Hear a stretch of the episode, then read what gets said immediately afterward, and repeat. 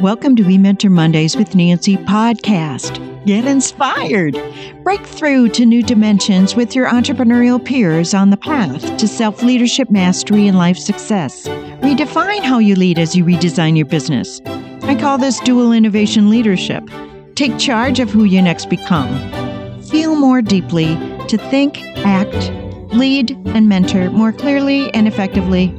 Discover something new from our meaningful conversation today. Hi, I'm Nancy. Today we're talking about filling life's buckets with guest mentor Heather Boschke. Heather Boschke is a strategic marketing leader with over 20 years of experience that spans Fortune 20 companies to nonprofit organizations. In 2021, she left the corporate world and started her marketing organization, Vogel Venture, to help small and medium sized businesses drive growth and engagement regardless of team size or budget. The word Vogel means bird in German which speaks to her heritage and the strategic bird's eye approach, combined with the tactical planning she brings to clients. How awesome is that? Uh, since 2008, Heather has been an adjunct professor at Metro Metro State University, teaching an undergrad marketing class. Heather also sits on the board of directors for Breakthrough Twin Cities, a nonprofit organization that helps high potential and under resourced kids access college. She started birding and drawing, hence the theme about birds. She started drawing birds as a creative outlet during the COVID lockdown, and she used her illustrations to write and publish a children's book called Little Birdie Buddies of Minnesota, a believer in filling up all of life's buckets. Heather is passionate about helping people unlock the answer to this most critical question What sets your soul on fire? Well, we're going to find out what sets Heather's soul on fire. Heather was referred to me by a friend. We had a delightful Zoom conversation, which led to today's conversation that I'm going to have with her. I'm so excited. Uh, you'll get to know Heather and how she fills her life's buckets. I hope you'll gain a broader perspective of your life and brand by using, or, or not using, but really understanding how Heather fills her life's buckets. I suggest we call filling life's buckets a form of life branding, you know, expanding how we describe ourselves. All right, well, without further ado, hi, Heather. Hi, Nancy. How are you feeling this Monday morning? You know what? I am so grateful to be talking to you. Terrific. Well, me too. And just expanding, um, you know, each guest mentor, I love to research and learn more about them behind the scenes. And um, the more that I was getting to know you, the more I just like, I'm like, oh my gosh, um, you know, she's almost like a bestie. Yes, I love that. You know what? My heart sees your heart. I love that. Oh, that's beautiful. Well, what was your, um, let's just jump right into it. What was your upbringing like? Let's start with like your family of origin. Yeah, you know what? I would say it was, it was fun. It was happy. I was a, you know, easygoing, I guess as easygoing as a type A kid could be, but it was a good upbringing. So my dad was a textbook, and he still is a textbook extrovert. He was a mechanical engineer. He also was an adjunct professor, which is is where I think I got a little bit of the motivation to also do that because I saw what my dad did and I thought I want to do that too. And he played harmonica in a band and he teaches harmonica now at his senior center and he now also is in charge of pickleball back home. And so he just loves being busy and that was very much the energy he brought into our household. Very supportive fun loving encouraging a bit of a jokester and of course protective. And then my mom, you know, she is a very strong, proud, thoughtful woman. She is very worrisome, also very responsible, and definitely the yin to my dad's yang in terms of she's more of an introvert and would prefer to be on the couch reading. And she was going to college to be a teacher and stopped going to help put my dad through school and so she always expressed how important it was that I graduate college and be able to create a living for myself. And I think a lot of my independence grew from the roads that my mom felt that she didn't take and her desire for me to really be able to stand on my own. Oh, that's really a beautiful story. And so your mom never went back to finish no, she didn't.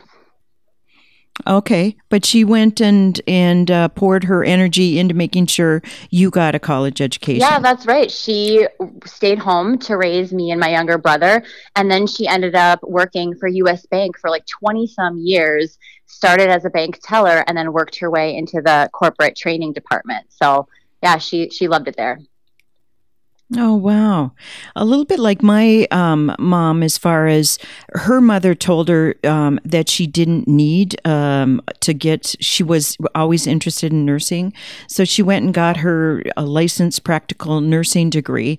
But her, she wanted to, to get an RN, um, become a registered nurse. But um, her mother said, You don't need to become a registered nurse because you're going to be a stay at home mom. mom. So what do you need that for? Yeah. Um, you know, and so she was always really focused on helping us get educated and also um, pursue what we enjoy in life um, and make sure we do it to the fullest extent that we possibly can. I love that, and it's it's so interesting how every generation it's like they want to give all the things that they didn't have, and so for all the women who felt like they had no choices, they want nothing more to make sure that their daughters have all the choices that they wish they had. Yeah, exactly. So, who else was in your home besides your mom and dad growing up? Did you have any siblings? I did. So, I have a younger brother who now lives in California. And, you know, I was the firstborn, type A, responsible. And as you can imagine, he is the polar opposite. Doesn't mean he's not responsible, but he is very laid back. He is the, more of a free spirit. he, that is the perfect way to describe my brother. He is an absolute free spirit, and so um, he really was the perfect complement to rounding out our family. Oh, nice. So, where did you grow so up? I grew up in a small town in southeastern Wisconsin called Pewaukee. When I was growing up, oh. it was a town of less than 10,000, and my graduating high school class was, I think, 105 students. So it felt very small. And, and I loved it. It was, you know, a small town. You knew everyone. You know, I remember going to the library like every weekend and just combing through the books because I loved reading as a kid. And so it just was, it was an easy, small town where, I mean, not a lot of action happened. So it felt very kind of safe, protected, um, small town. Yeah, yeah. I grew up on a dairy farm in Parker's Prairie, um, yeah, northwest of, of the Twin Cities, and I can relate to the yeah the small town environment and the freedom that you have to kind of roam around and kind of develop and, and, create your own activities. Where so you would, would spend some of your time at the library? What where else? Yeah, could you, so like, growing up, loved reading. Like would always get lost in books and also drawing. Like from a kid on, there was just something so magical to me about having a blank piece of paper, you know, and then hours later, you've created something. And so that's always been something that I lose track of time, definitely my flow zone. Um, and also growing up, you know, I loved playing outside. I loved playing sports. You know, we grew up before social media and computers. And so we played kick the can and we ran around on our bikes with our friends. So I definitely think fondly of my times growing up of you mentioned that freedom to just be a kid and be able to play. And I think that really led to a lot of that independence and confidence because when you're out on your own and you don't know what time it is and there's no phone, like you have to make decisions and sometimes you make the right ones and sometimes you don't and you you learn through that too. So, yeah. Right. Yeah. Oh my gosh, that sounds wonderful. So, um, what did you like? Are you doing some of the? Well, you're doing the activities yes, of that illustrating is something that now. got lost and buried along the way. You know, especially as you grow up in life and responsibilities. And for me, middle school is when I sort of started to lose art. Like grade school, loved it. Middle school, you know, you start to find friends and boys and sports and art and cr- drawing just sort of I just lost it. And over time, you know, having jobs and then adding that level of responsibility. And it wasn't until 2021, and there's been three distinct times in my life where I felt like I was getting like nudges from the universe. And mm-hmm. that was a time like something was calling me, like, you need to draw again, you need to pick up a pen, you need to create again. Oh, what a great way such, to get I mean, through truly, COVID. it was oh one of, and I know COVID was awful and heartbreaking and devastating for so many. Um, and yet, for me, there is this gift of having the time to be able to go back to something that just brought me such simple joy. And now it's something that I don't know if I would have gotten there without the the space and the time and reflection that COVID allowed. Um, and it's something that I, I never want to let go of again. Yeah. Yeah. Oh, that's wonderful. It's really good to hear that. Yeah, it, it's like me, yeah. you know, with the podcast, uh, just really feeling like um, this was something I had dreamed of in mm. college, actually, you know, just be being behind the mic. And there were, uh, you know, like through teaching and everything, I, I was in front of people and speaking engagements. Um, but the podcast was just something, you know, that opened up that like created this whole new avenue. I love that. And I applaud the fact that you listened to your heart and you followed that. And I almost think those of us that were in the place of privilege to be able to look at COVID as a gift, it's almost like we have a duty to do something with it that is going to create good and put joy out into the world. Yeah, absolutely. When you were younger, when you were reflecting back on some of the questions that um, I let you know I was going to ask you, um, what was one big challenge that you overcame during your childhood and teen years? You know, I don't think anyone makes it out of childhood unscathed. I think, you know, I was made fun of a lot for being, you know, physically, and, and I was just this wiry little beanpole, and I was taller and very awkward, and my limbs are all long. And so I was made fun of a lot for physically how I looked, and also being sort of a weirdo. Like I was loud and I said things because my family environment very much encouraged us to be who we were and who I was, this little weirdo singing and running around and just being me like that was okay. And then you know you get out into the world of friends and and girl groups and you quickly realize like oh all the things that were okay in my little prote- protective bubble of my family became reasons of ridicule in grade school and in middle school. And so I actually don't know if I ever really overcame it because I think what happened was that's where the seeds of conformity started to get planted in me. And oh. all I wanted to do was fit in and be like everyone else since I got made fun of for the things that made me different. And so, this concept of fitting in and doing what everyone else was doing was very much the default of how I lived. I would say most of my adult life. And I, I do think it started from when, like, being myself and how I did things wasn't okay.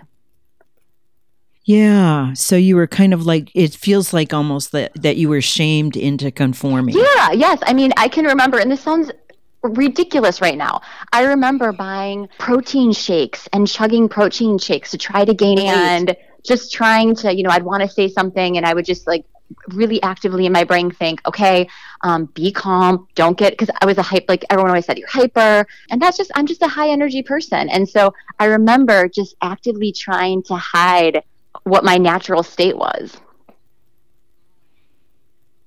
I can relate to that too. Yeah, that and a lot of people can. I, I mean, yeah. that's I've never heard anybody quite you know say it quite like that i i think that's so true and how did you talk uh, you probably didn't talk to anybody about it like your parents or no and you know I, what i love about this time we're in now is that therapy and talking to people and sharing your emotions is so much more common and I love that. And for me at the time, no. And, and honestly, my family, as awesome as my family bubble was, my parents were just very, we didn't really talk about things. Like a fight would happen or something would happen. And like the next day at breakfast, everyone's smiling. And so it's this interesting, I, I really just, it was okay. I don't talk about it. I just figure out how to deal with it. And what's funny now is that that has caused me to swing the pendulum completely in the other direction. and my poor husband, like, I need to talk about everything now. like, I need to, like, finding resolution is so important to me because growing up, it was like, wait a minute, aren't we going to put that in a bow and tie that up so that it can you know go away but so yeah it's i didn't really talk about that at all and i think that that came out in all sorts of ways that led me obviously on the path that i'm on now but um, i wish it was easier i wish i could have talked about it because i think everyone would have said the same thing that you just said of we all feel this way. And actually, your differences are what make you so special. And that's your differently how you know? they express themselves and even their yeah. own insecurities and um, vulnerabilities. You know, um, so many of us go to great lengths to cover that up. Yeah, yeah. And the, the, funny thing is, when you start to let people in to see all of you, not just the parts that you think are like pretty enough to show the world, it's amazing how when you let yourself be seen in that way, how you just open that vulnerability channel that allows people to also let themselves be seen. And getting to experience someone at that level, that's where true connections can be built and formed. Yeah, because you don't have like the shame in the middle of the relationship. Yeah, and the pretending too. Yeah, the pretending. Like you take all that away yes. and it's just really like true connecting with each other. Like let's just lay things out on the table and what's nice about it is you know where you're at. Yes. There's there's not a lot of guesswork. Yeah, and vulnerability is just it's like the highway to trust because when you can be vulnerable and you can be honest and be yourself with someone, then that is when true, like the true foundation of trust can be built and it can be built so quickly because no one's navigating a bunch of BS or, you know, fakeness. We're all just sort of putting our stuff out there and you can take those pieces and say, you know what, I've been there too. And actually us having this in common, this is how we're going to be a stronger connection together. Yeah, absolutely. It's um, it, it's so empowering. Yeah. And yeah. as you grow yeah. in depth in the relationship, like there's always this shakeup, you know, internally before we take the next risk yes. with a person in a relationship emotionally, and it, it's like that's that's the sign that you're growing in the relationship is when you have like that. It feels like a volcanic moment where you're shifting and you don't know, you know, how the other person yes, is going to so respond. Right. And that's the that's like the magic of being human. Is because everyone gets to make their own choices. And so when you put that line out and you start to kind of show a little bit of yourself and you're like, okay, are you going to accept this? Are you going to take this? It is such a beautiful thing because you don't know which way it's going to go. And so when somebody grabs that line, you know, it, it truly is, um, it's magic. Yeah, and you and it's something that you experience like throughout your life if you've got like longer term relationships. Yeah. Um, and especially if you're with a partner for a long time, um, you know, it's really wonderful to be able to kind of know that in the relationship you're going to keep growing together. Yeah. Yeah. You're you're going to keep working things out as they grow, and there's no cap on how much either of you can grow in the relationship. Mm-hmm. I, I, I, think that that is something that I never experienced um, in the household that I grew up in. And so it's really nice to kind of be pioneering right our own ways to be in relationship with each other that has a really depth to it that feels so good and nurturing and wants to you know it's inspiring to like a person yes, yes. wants and, to grow you know, more there's nothing more boring than just oh i'm going to be the same person all the time i mean that is the point of life is to explore the different parts of yourself and to be with people whether it's your actual family or chosen family that let you fly in that way without judgment or without condition like that is i think that's what everyone wants. That is what everyone wants. Conformity is really about control and it's also about uh, really um, it's not about unconditional love. It's really about right. controlling a person's growth Yes, because because it's scary. Because someone could outgrow you, right? That's what you think. Well, if they get too big or if they move away, they might forget me. And so that it does. It's so funny. All of the suffering in our life comes comes back to like the stories we make up in our heads. yeah, exactly. It's also important for us to, um, you know, as you have been growing um, and planting your own seeds of individuality and adventure and exploring a new universe through business ownership and really uh, tapping into all of your life's buckets as much as you can.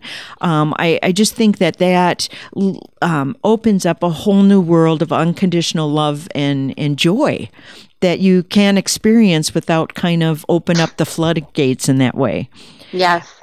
So, so you per, yeah, you pursued a marketing degree from the U of M. Uh, what drew you to marketing? Yes, and so my undergrad was actually from Wisconsin. So I went to Madison for my undergrad, and then oh, you did my, okay my MBA at the U. Yeah, here here in Minnesota. And actually, um, I was, I didn't know, like most 17 year olds, we don't know what we're, half the time I'm looking around going, I don't know, am I supposed to know what I'm supposed to be doing right now? and yeah. I didn't really know what I wanted to pursue. And my mom kind of had the idea of, you know, a physical therapist, that could be a great career path to you know consider and so i kind of was going on that track and i had an undergrad marketing class and i just felt like somebody turned the lights on and mm he was talking about the four P's of product, price, place, promotion, and how, you know, marketing connects an organization to its customers. And I just thought, I could this this is a job. Like I could do this. And after that light got switched on, I sort of never went back. And I've been so grateful to have gotten that spark so early because um, I've enjoyed, you know, over 20 years of getting to do that and that is also the reason why I teach too is if, if I can create that light bulb moment for other students because I know how impactful that was in my life. I mean, truly, that's yeah, I, I, can see that. So, do Fortune 20 companies market differently than small businesses outside of having bigger bigger marketing budgets? I mean, budgets are different. The size of teams are different. The goals might be different. For example, you know, someone might be focused more on leads and sales versus engagement. But marketing is ultimately the bridge between organizations and customers, and that doesn't change. It's the same process of understanding the goal, choosing the right marketing channels to reach your audience, deploying the tactics that achieve that goal, and then measuring results. And so that that doesn't really change. Yeah, that's nice to kind of put in perspective. You mentioned on LinkedIn that you'd been laid off and fired more than once. What did you learn from those experiences? yeah, you know, and it's funny when we were talking before about how when you share things with people and you can form that deeper connection. I was in, on this networking call with a woman or last week. Somehow I mentioned, you know, I, I've been fired twice. And she said, Oh my God, I've been fired once and I've never said that out loud. And it was just this moment, a bit of therapy of owning it. You know, being fired isn't always the worst thing. You feel like there's shame that goes with it. And somebody actually told me that you're not a true professional until you've been fired. So I feel like, well, I've got that covered in space. and and I think, you know, when you get, you know, I kind of call it thrown off the, the hamster wheel, it sort of helped level set my perspective about jobs because of my tendency as a firstborn type A achiever, I took jobs very seriously. And it's not that I don't take jobs seriously, but at the end of the day, it is simply what I get paid to do. They are just jobs. And it's almost like a haircut. That first big chop is very scary. and when you get let go the first time or you get fired the first time, it also can feel very scary. But then when you realize that your hair is going to grow back, that there's going to be other jobs, it all just gets easier. And so I do think that one, when something that you use to define yourself goes away, a big part of, of how you define yourself goes away like a job. And this is what it did for me. It forced me to go through the exercise of defining myself in other ways. And I think that's the biggest gift of getting let go or getting fired. It's realizing that what you get paid to do is only one part of who you are. And then the real fun is exploring and lighting up all those other parts of you that are that are there always but you bury them because the job becomes the most important thing so i think learning that lesson early um, was really helpful for me because it gave me just a different perspective on a job sort of just being a job the brilliance of what you're doing right now is helping people kind of re- redefine who they are. Um, that we're not just one one aspect of ourselves, but we're we we have many multiple gifts, and how can you express them um, is a really important uh, place to really develop your full self. Yeah, I mean that's so well said. And I mean we're not put on this earth to just grind our lives away. It's it's almost like it is part of our job here to uncover what is in our heart and dump it out. You know, it, and it's not just what you get paid to do. And it's good to know. And to me, a job is simply a function of okay, how much do I need to get paid to live the life I want to live? And that looks different for everyone. But I remember when I got thrown off the corporate hamster wheel in 2019, this is the first time my husband and I went through the exercise of, okay, how much do we need to make as a team to live the life we want? And when I sat down and I did the numbers, It was much less than what I was chasing. And that also got me thinking about I keep chasing more for more's sake. What is enough? And how do I pursue enoughness over more? Oh, I love that. How do you pursue enoughness yeah. over more? Yeah. That's brilliant. Yeah. So t- take us through how did you go about starting Vogel Venture from the idea to when did it come into your mind to launching your business? Yeah, I mean, this was a total accident. I never thought I'd be an entrepreneur. I never thought I'd own my own business. My dad was the first to graduate college in his family. And so what got talked about and really focused on was corporate jobs because that was stable income, that was a steady you know professional experience. You worked for a place for a long time. So this idea of like doing my own thing like that's what crazy entrepreneurs do. That's not me. And so what happened was in 2021 the summer of 2021 i was applying for jobs like i've done you know throughout my career. And this was another one of those universe winks where people start you got to pay attention yeah. to those. And I think the more you pay attention to them, by the way, the more you get because you got to open that portal. But, anyways, I um, was starting to get questions from people around can you do some consulting for us? Or we've got this project, or we just lost our marketing VP. Could you plug in for like three months while we figure things out? And I started to create this demand unintentionally. And I just thought, I'm over here applying for jobs, or I could lean into this thing that's happening over here. And at the end of the day, if I launch a business and I have no clients in six months, I'll just go apply for jobs and get a corporate job because that was the plan, anyways.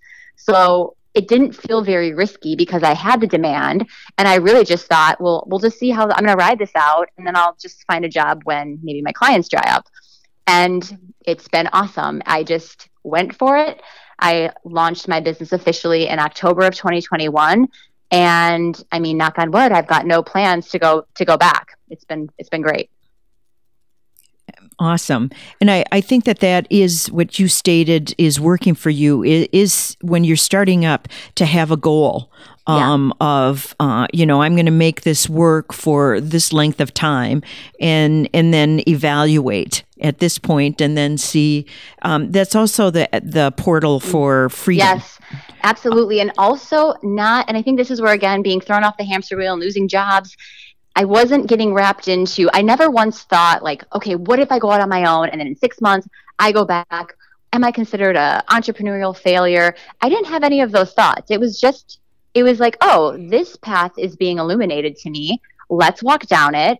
And if the light dims, and then I'm going to turn left and follow the light this way. And so there's something about you know, mm. just following the signs without judgment and without expectation of the outcome. I think that is also yeah. key to it for me. Yeah. And having the confidence to know that you're going to land on your feet. Right. Right. You know, whatever direction this is going to go, you'll you'll make a decision and land on your yeah. feet. Yeah. That's um, also the element of grounded confidence that Brene Brown mm. talks about in all of her books. Um, on your website, you um, vogelventure.com you say you drive growth and engage businesses by leveraging marketing fundamentals while creating momentum through storytelling backed by data. How do you do that? Could you give us a few examples? Yeah yeah. it sounds complicated. It does but there's really just those three elements. It's the basics plus good storytelling plus results, the data. And I think part of that fundamental piece is the teacher in me. And really, the marketing fundamentals are so very important. People can get very hung up on, okay, should we be on TikTok? And then, okay, let's go back to the basics. Who are our customers? Where do they show up? If your customers are not on TikTok, you, my friend, do not need to be on TikTok. And so it really comes back to the basics of marketing. And so understanding an organization's value to their customer and then choosing those marketing channels that we think will best reach them and the tactics that will tell the value proposition story and connect to consumers in a compelling way. And then, of course, always looking at the data to see what is moving the needle so that we can make adjustments. I think marketing, it's, it's a lot like being a mad scientist. I think this is how life is too. You, t- you know, you try things. yeah. Some things work, yeah. some things don't. Um, and I had a friend the other day that was talking about failure, and I kind of challenged her to like, what does failure even? What does that even mean? What does failure mean? Because you learn, you realize what not to do more of or less of, and failure is just simply. It's almost just if we could. It, it doesn't really exist because what is failure? No matter what, you're going to learn something. And so this idea mm-hmm. of always looking at the data just to, to see what's moving and I guess one concrete example of of kind of going through this is one of my clients, which is the Minneapolis Realtor Association, um, also known as MAR. That's their acronym. And so I'm partnering with them. And the first thing we did, and this is you know 101 basic, is we looked at their marketing content calendar, and you could see the different messages that were going out in the different channels. And it was sort of disorganized. So together, what we did is we took a look and we created and reorganized the messaging to create consistent themes for every month. So every month there's a theme and all the content, at least, you know, 80% of the content aligns to that theme. And then, you know, the storytelling, we looked at where we could infuse some emotional ties within their membership. So this is a member based organization. And we created this rally cry or this campaign around the phrase Mar Proud. So it was all about why a member would be proud to be part of this organization. And so the brand started using it as a hashtag, and now we're seeing members start to use this hashtag. And what it does is not only does it create this rally cry around membership, but it reinforces the idea that, you know what, we are really proud to be part of this organization. And then we put this marketing scorecard in place that reviews metrics weekly and then we adjust the future content based on the results and the momentum that we're seeing. And the storytelling you know it, it doesn't have to be an elaborate story. The story there is you are you are proud to be a member of mar and storytelling is simply connecting to someone at that emotional level you want facts and you want emotions that will engage people. And at the end of the day marketing is about getting people to care. And the way you get them to care is to make them emotionally connect. And so that's where the storytelling comes in. How do we get people to emotionally connect with a brand? And then of course putting the data in place through a scorecard to verify okay actually instagram is the channel we need to focus on versus facebook. Ah yes that's excellent. I love the framing. It really is helpful. And I like the idea of having monthly themes. Yeah, it does. It just kind of helps to ground you. And I tell people this for their personal branding too. You know, think about what do you want to talk about every single month? You don't have to come up with something amazing like if it's professional development month or maybe it's breast cancer awareness month and you're a survivor you know just thinking about the different themes and how it connects to your life can help just to give you a little bit of structure because i think where people flounder is just in the what am i supposed to talk about? And even having those simple monthly anchors is is a great way for consistent messaging yeah, flexible yeah. structure. Um, yeah, I, I think that that is critical. I, I, um, yeah, I see that all the time. Well, I have kind of three um, more things before we close out our conversation today that I would just love yeah. to talk with you about. I I really enjoy blog videos. They're sh- short and to the point, like yours um, you say it's important to show up on social media. Think of social media as prospect yes. warm up. I love that. You have such a wonderful way of saying things, you know, that may that make it um, more mm, approachable. So tell us more about that. yeah, that. You know, yeah. it's, it's, and I think again, it's kind of bringing things back to 101.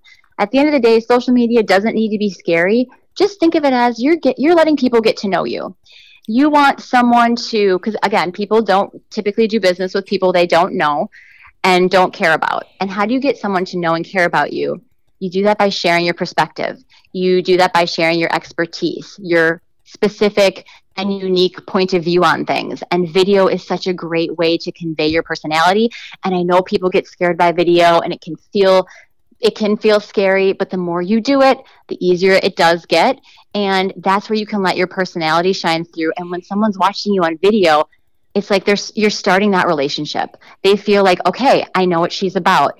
I know what she looks like when she smiles. I know her perspective on the importance of marketing basics. You can start to again kind of cross that bridge where relationships start. And it sounds so silly because it's it's video and it's like you're not in front of the person but it is such a great way to start to build a relationship and that is what social media can do for you so that's why i call it prospect warm up because then you are not anonymous Yeah. Oh, I love that.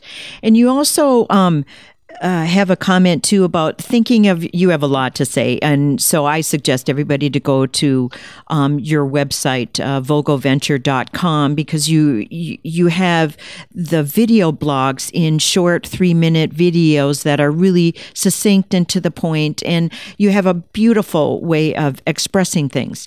And like think of your brand as a promise. So what you say what is the experience you want your customers to have so your brand, yes, your brand is all about how you want someone to feel in the moment they interact with you or your business. That is the promise of your brand.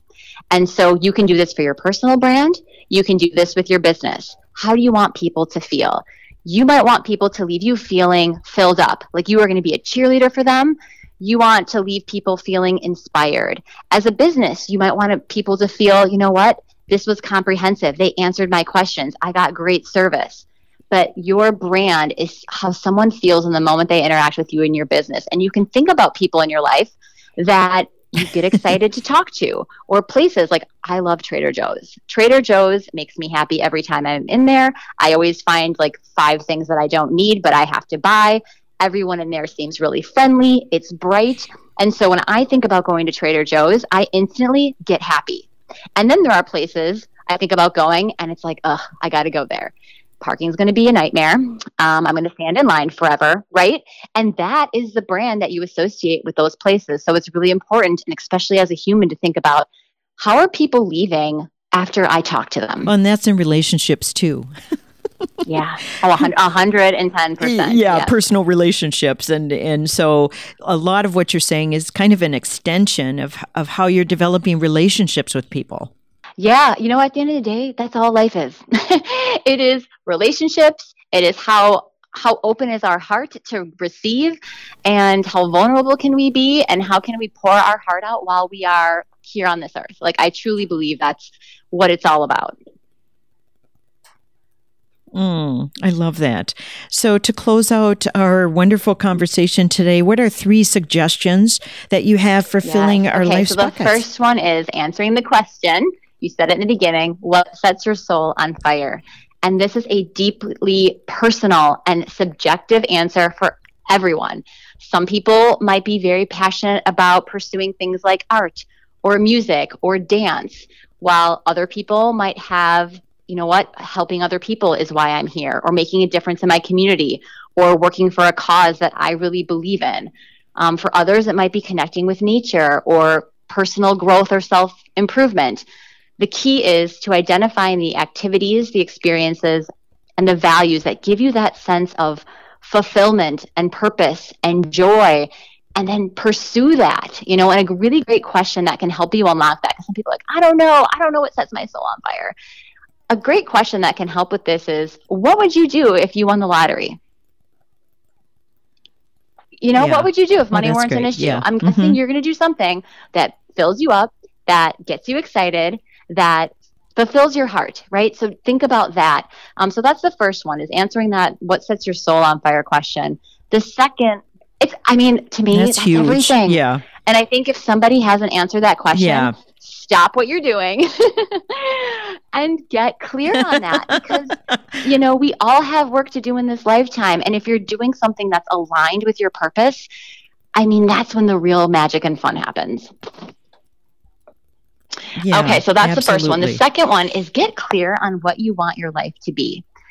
Here, and it sounds very simple, but this is where you grow up. Did you get married? Did you have kids? Um, did you get promoted? You think about all those different boxes on the list of what makes a successful life, and you check those off. And then you realize, you know what? I actually, this isn't what I want. That checklist is not the life that I think makes a successful one. And so, really thinking about what is it that you want your life to be. And you have to detach from society's expectations and look inward to uncover the person you were before the world told you how to be. And this takes time. Mm. This takes honesty. You have to get honest with yourself. You could be living in a big house looking around going, you know what? I want to live on a ranch in the mountains only you can answer that question. And so it takes in- introspection, honesty, and just that time. And I think if people really got clear on what they wanted, they would live such happier lives because I think sometimes we're living a life based on the success scorecard of somebody else. Yeah, absolutely. And Very the good. third one. Okay, and the third one. Schedule it. And I know this isn't very sexy to put things on a calendar. I actually think it's very sexy. But how we spend how we spend our time reflects what we prioritize in life. And if we don't make time for the things that we love or that we say are important, they simply won't happen. So when I schedule my week, I've got five different colors for five different things that are important to me.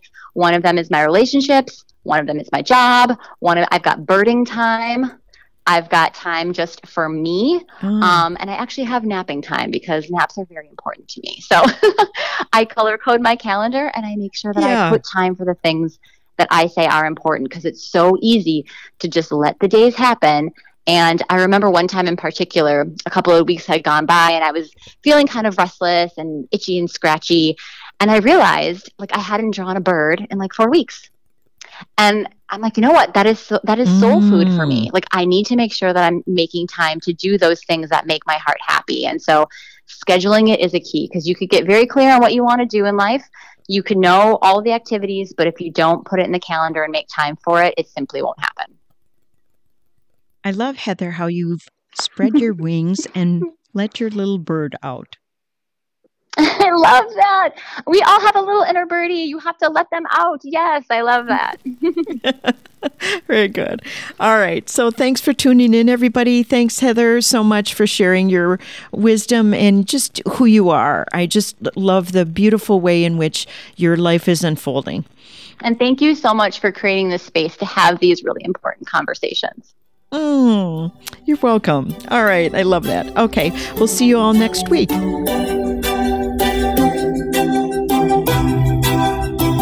Expand your leadership skills and become more resilient and competent as a business owner? Do you want to bring more meaning to your relationships and more purpose to your business? Are you ready to take charge of how you innovate, create, and run your business? Our dual innovation leadership process will help you redefine how you lead as you redesign your business. We collaborate with you to do what will work for you as you evolve and change. We start with where you are, whether you are turning around a financial crisis, growing to the next level, or somewhere in between. We address your immediate needs, shore up business development gaps, expand relational literacy, and build upon your entrepreneurial leadership skill sets with this short term results orientation and a long term perspective. Start by subscribing to this podcast at WeMentor.com or anywhere you listen to your podcasts. If you are ready to hire a mentor, contact me at Nancy at WeMentor.com. When we mentor, you create better life and a more fulfilling future as an entrepreneurial leader slash innovator, as a competent business owner slash practitioner, as a mentor slash role model, and as a human being courageously living a meaningful life. As Gandhi said, be the change you wish to see in the world. Get involved today. It's never too late to change your life and how you lead.